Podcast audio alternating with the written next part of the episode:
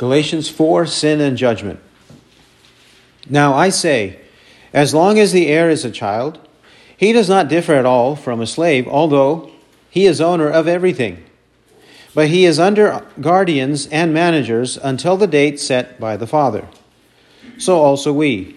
While we were children, we were held in bondage under the elemental things of the world.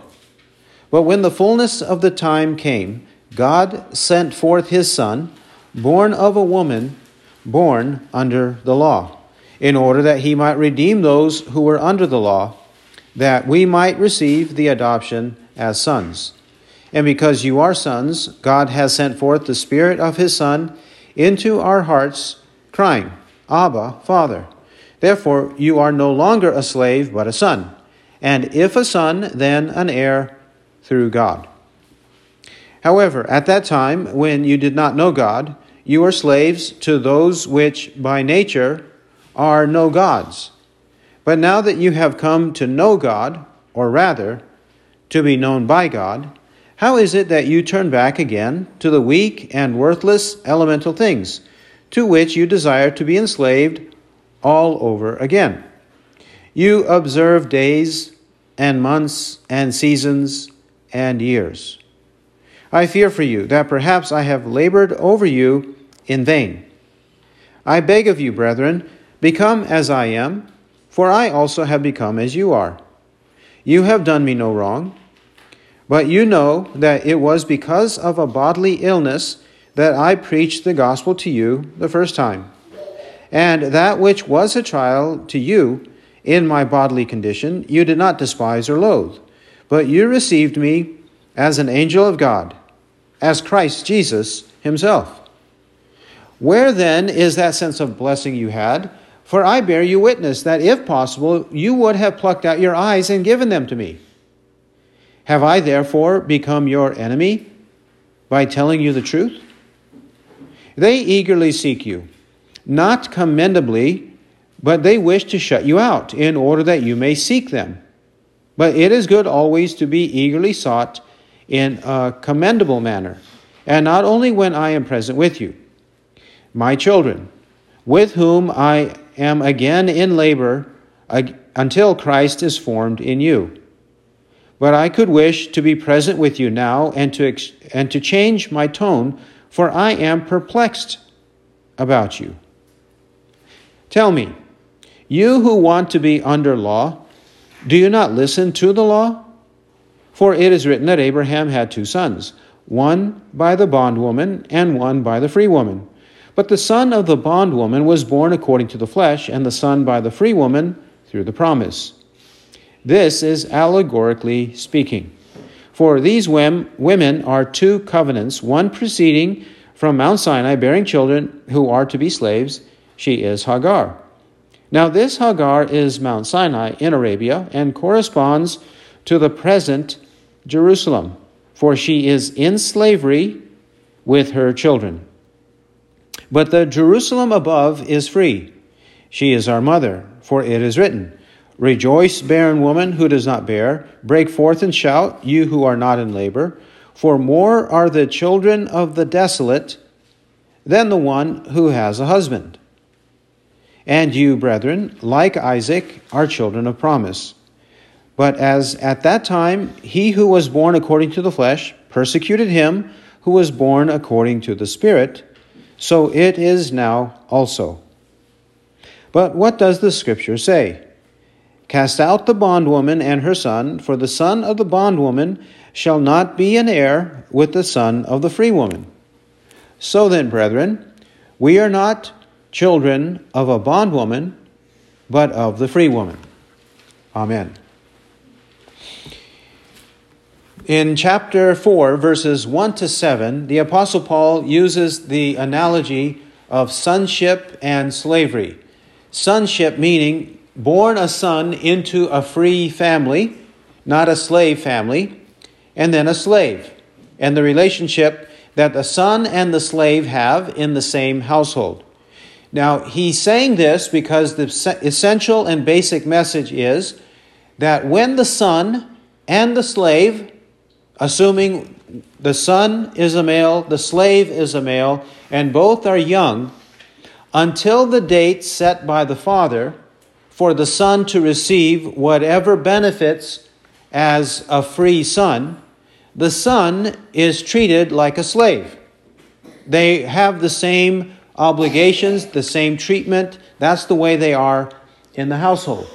But at a certain point, when the son's date was set by the father, then the son is released from the same treatment he receives as a slave and receives all the benefits of a son at a certain age.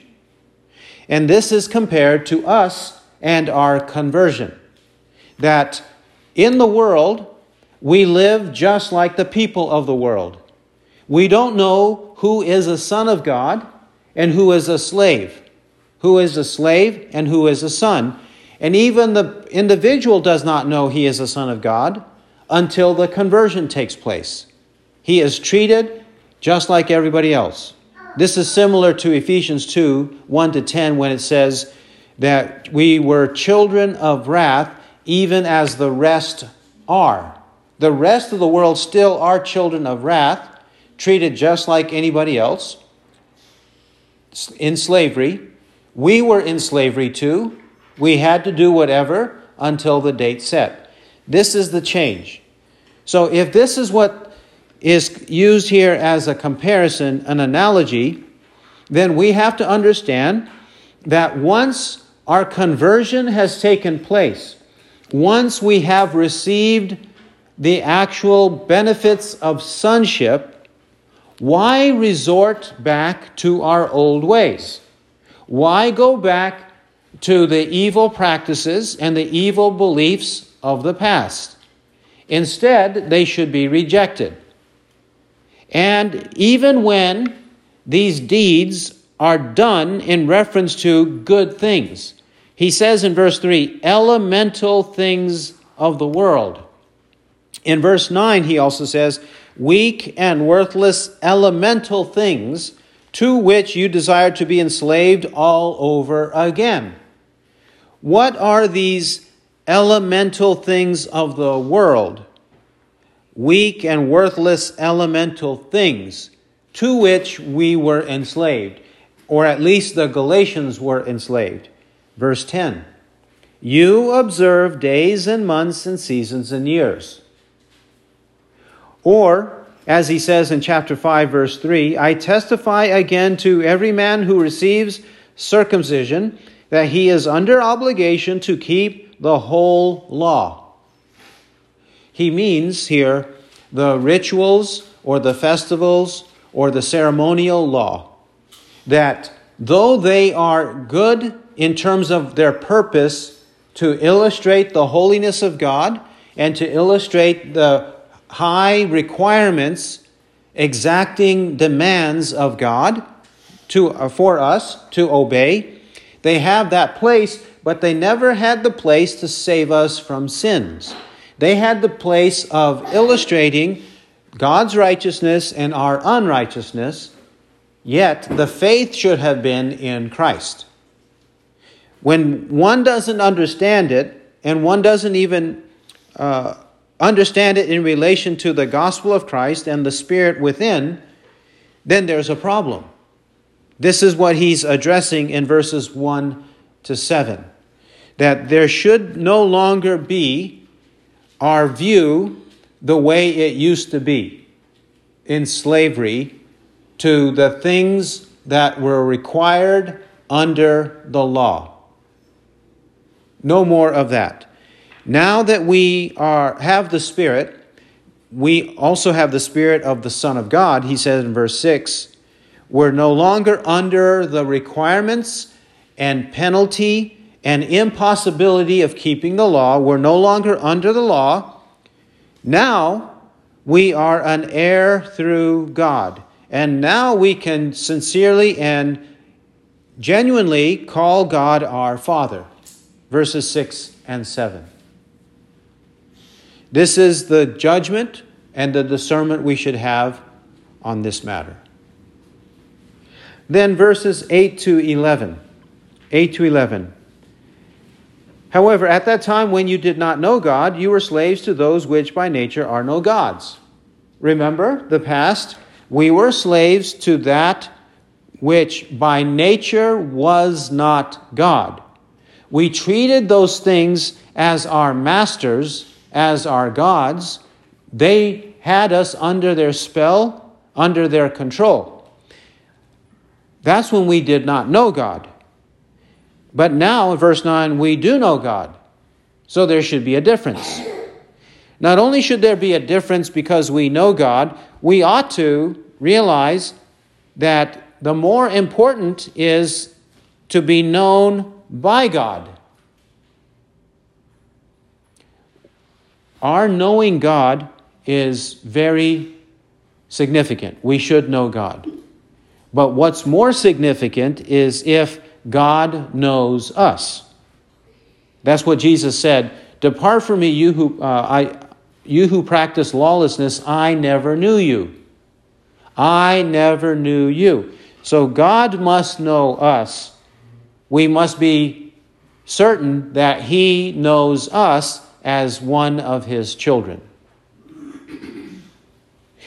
Then, if God does know us, there should be no resorting back, no turning back, no going back to the old ways and the old things.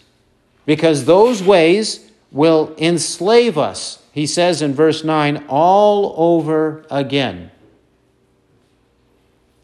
Mind you, he has in view the good law of God.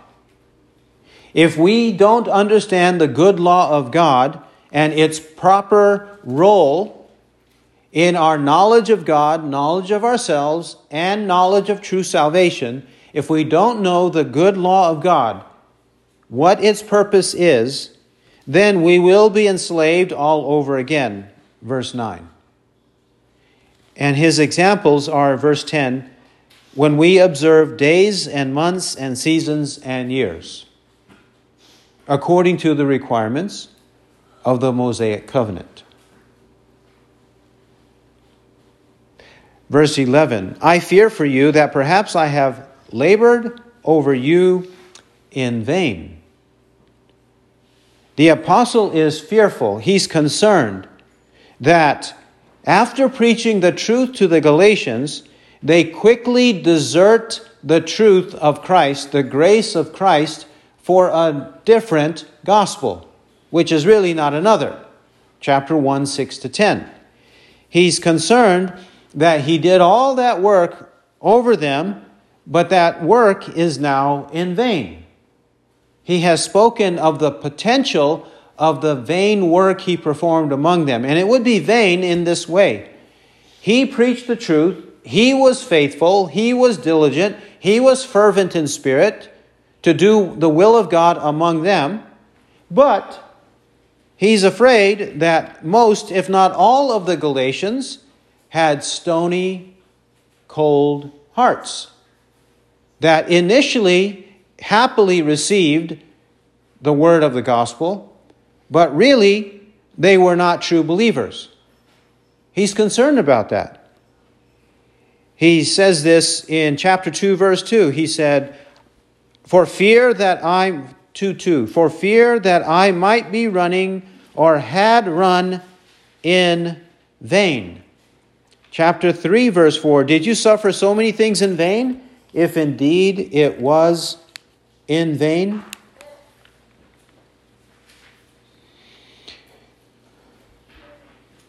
This is the concern of the apostle. Is it possible for people to hear the truth, the pure truth, the apostolic truth, and walk away from it because they are stiff necked, stubborn, cold, stony hearted people? Yes. That's the fear he has over the Galatians. That should not be with any of us. Listening to the truth day in and day out, knowing the truth, hearing it accurately presented, and then walking away from it for an alternate salvation, an alternate worldview, another way of looking at things, a more convenient and better way of looking at things, at least according to carnal wisdom. That can't and should not be the case. Well, then in 12 to 20, he reminds them of the way they used to be, at least the way they used to be with the Apostle Paul. Verse 12 I beg of you, brethren, become as I am, for I also have become as you are. You have done me no wrong. He wants them to be like he is. He wants them to be like he is, convicted and convinced over the truth. When he says, You have done me no wrong, he means not that they're not offending him and they're not sinning against him. They are in that way, but ultimately their sin is not against him, but against God. Ultimately, when they reject the apostles' message, they are rejecting God's message of salvation. And then 13, but you know that it was because of a bodily illness that I preached the gospel to you the first time. A bodily illness in the Apostle Paul turned out to be something good and beneficial and even salvific to at least some or a few of the Galatians. This is contrary to those who say that bodily illnesses are only evil and there's no redemptive possibility with them. But in this place, verse 13, because of the apostle's bodily illness, it restricted something about his preaching or travel. He had to stay somewhere and he had to go somewhere, and he preached to the Galatians because of this bodily illness and that turned out to be for their benefit. Then in 14, when he had that bodily illness, he says, he commends them, You did not despise me, and you did not loathe me. You didn't look at it as a negative thing. In fact, you treated me like an angel of God as Christ Jesus himself. You treated me very well. You took care of me in this time of my bodily illness. You were so loving to me, so kind to me, that if possible, you would have plucked out your eyes and given them to me. That's how devoted and loving you were toward me when I first preached the gospel to you, when I had this bodily illness. You would have even plucked out your eyes for me, which might indicate he may have had some kind of um, illness in the eyes. Verse 16 Have I therefore become your enemy by telling you the truth? Suddenly, from being a friend, a faithful friend, have I now become a hostile enemy to you because I'm telling you the truth? Why wouldn't you want to know the truth? And why would you now make me your enemy and doubt what I'm telling you and avoid me and reject the original gospel I preached to you? Why are you doing that? You should happily receive the truth and not consider me your enemy. Verses 17 and 18. 17 and 18 He's teaching that we ought to be commended or commend others on a valid basis. On a valid basis and in a valid way. We ought to be commended and commend others in a proper way, in a biblical way. But the false teachers are not doing that. He says in verse 17, they wish to shut you out in order that you may seek them. He's saying they are playing hard to get. They're saying, I have this pot of gold over here, but you have to come find it. You have to come seek it. You have to strain for it. Basically, that's the kind of temptation they are presenting that they have this special way of salvation, special way of pleasing God, you must come to them, and if you don't come to them, then you won't have it. That's not the right way. Then his genuine concern, very tender concern, is in 19 and 20. The apostles' genuine and tender concern. He calls them children. He says, My children. My children. And normally, father and mother have an extra tenderness for their own children. That's natural and that's good. But he says here, with whom I am again in labor until Christ is formed in you. I was toilsome, I labored, I had birth pangs when I first toiled among you, and now it's happening again. It's happening again that I have these intense labor pains to form Christ in you. I want you to come forth fully formed, formed according to the image of Christ. And he wants to be tender among them. He doesn't like having to be so stern and firm with them. Verse 20 But I could wish to be present with you now and to change my tone, for I am perplexed about you. This doesn't mean that he has been sinning with his harsh and firm and stern tone thus far. Because whenever something needs to be dealt with in a very strict and decisive way, it has to be handled that way. It's not easy to excise cancer from the body. It's going to be painful for the patient. It's even painful to a tender doctor who understands pain and can see the look on the patient's face. See the patient twitching and turning, having to deal with the pain of excision of cancer from the body. That's the way the Apostle Paul is.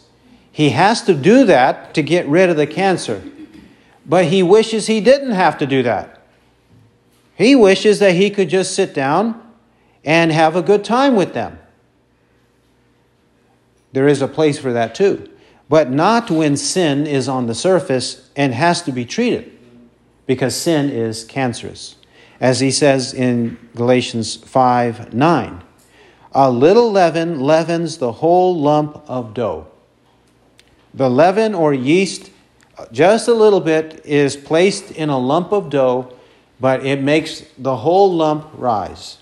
Just a little bit of yeast will make the whole lump rise. That's the way disease is, and that's the way spiritual disease is. Finally, in thir- uh, 21 to 31, 21 to 31, he presents another illustration, another analogy.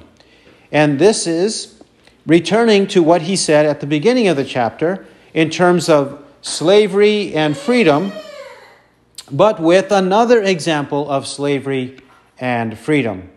In this example, in 21 to 31, he sets Abraham, Abraham's wife Sarah, and the Jerusalem above, or the heavenly Zion, as the free woman, and the son of the free woman as a free son, freed from sin and the penalty of sin.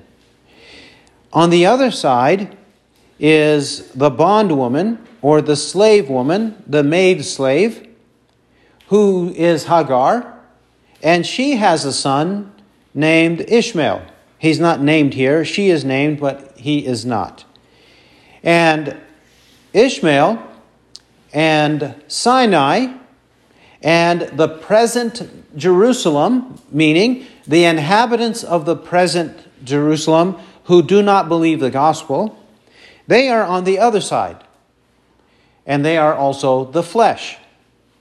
On the negative side is the flesh, on the positive side is the spirit from heaven, and those who have the spirit from heaven. That's essentially this analogy in 21 to 31.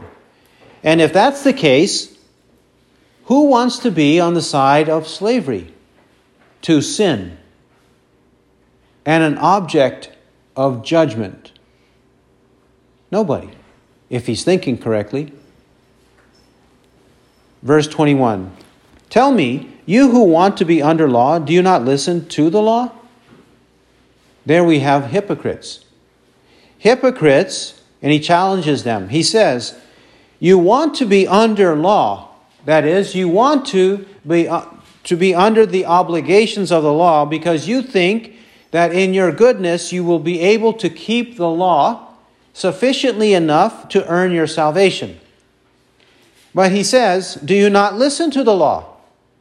You're claiming the law, but you're disobeying the law. You're not even listening to what it says because the law will tell you that your attempts, your goals are impossible. And the very law that you are claiming teaches against you. Verse 22 For it is written that Abraham had two sons, one by the bondwoman and one by the free woman. Yes, Genesis chapters 16 17, and 21. 16 and 17 and 21. Chapter 16, Ishmael. Chapter 17, Isaac. Isaac and Ishmael are both mentioned. And then 21, the fact that Isaac is the chosen one and Ishmael the, re- the rejected one. That is made clear by Genesis 21, if it wasn't so beforehand. There. Why did the book of Genesis record? Why did Moses, by the Spirit, record the life of Abraham in relation to his wife, the free woman Sarah, and his wife, the bondwoman, the slave woman, Hagar, and their sons, Isaac from Sarah, Ishmael from Hagar both sons of Abraham. Why are these passages written? Why are they recorded? They are recorded for us to listen to them, to interpret them correctly. Verse 23 But the son of the bondwoman was born according to the flesh, but the son of the free woman through the promise. That is, there was no promise, no prediction, no promise no faith in relation to the birth of Ishmael. Yes, there was marriage. Yes, there was conception. Yes, there was birth. Yes, there was a son born. All of that happened just as it did with Isaac, Sarah conceiving Isaac. However, in relation to Isaac, Isaac was born of a free woman. Isaac was born by a miracle. Isaac was born by a promise God predicted before the conception actually took place, and it took place miraculously because Abraham and Sarah were 89 and 99 when the promise was made, and then 90 and 100 when the birth of Isaac took place.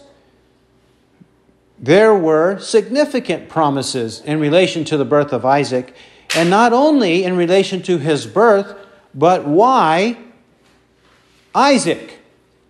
Because through Isaac, your descendants or your seed shall be called.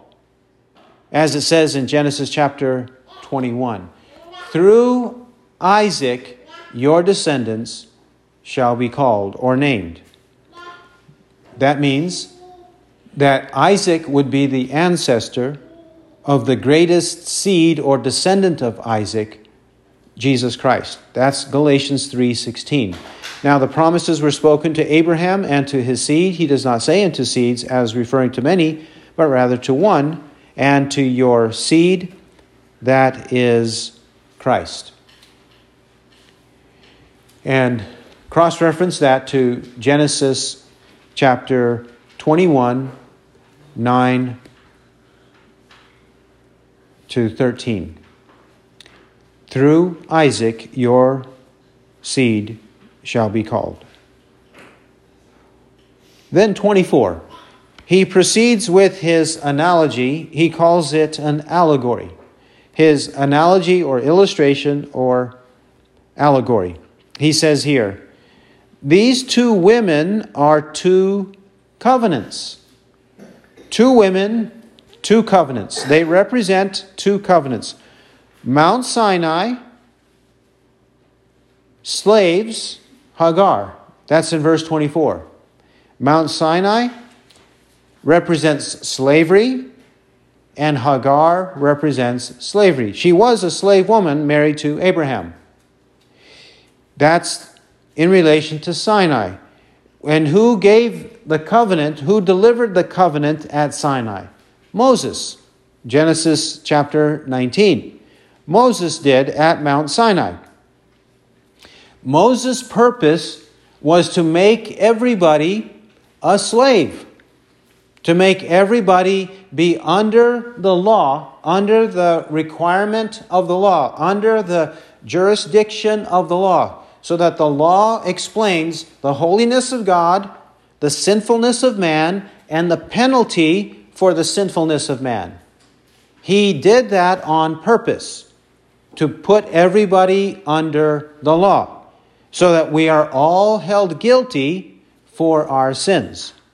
Sinai is that covenant, is the covenant that does that to us and for us. That is first, that must happen in all of us pre conversion. So, 25. Now, this Hagar is Mount Sinai in Arabia and corresponds to the present Jerusalem, for she is in slavery with her children. Hagar, Mount Sinai, present Jerusalem, because present Jerusalem, the vast majority, don't believe in Christ Jesus as Lord and Savior. So they are still in slavery to sin. Now, the city, Jerusalem, is personified as a mother. The Bible does this often, especially in the prophets. And right here we have it by the apostle. The city itself is personified as a woman, a mother with many children. Her inhabitants are the children of the mother city. That's in verse 25. That means that all of the unconverted, all of the Unbelievers are just like the present Jerusalem in slavery with her children. Hagar represents that. Sinai represents that. Remember, the Galatian heretics want to return to the ceremonies of Sinai that Moses delivered. And he's preaching, the apostles preaching against it. 26. But the Jerusalem above is free. She is our mother. For it is written, Rejoice, barren woman who does not bear, break forth and shout, you who are not in labor, for more are the children of the desolate than the one than of the one who has a husband. The Jerusalem above, the heavenly Jerusalem, is our mother. If the heavenly Jerusalem is our mother, not the earthly Jerusalem, Will that not be heavenly?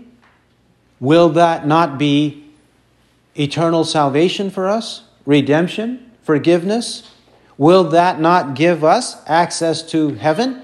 If our mother is in heaven, spiritually speaking, won't the children also be in heaven? That's the point.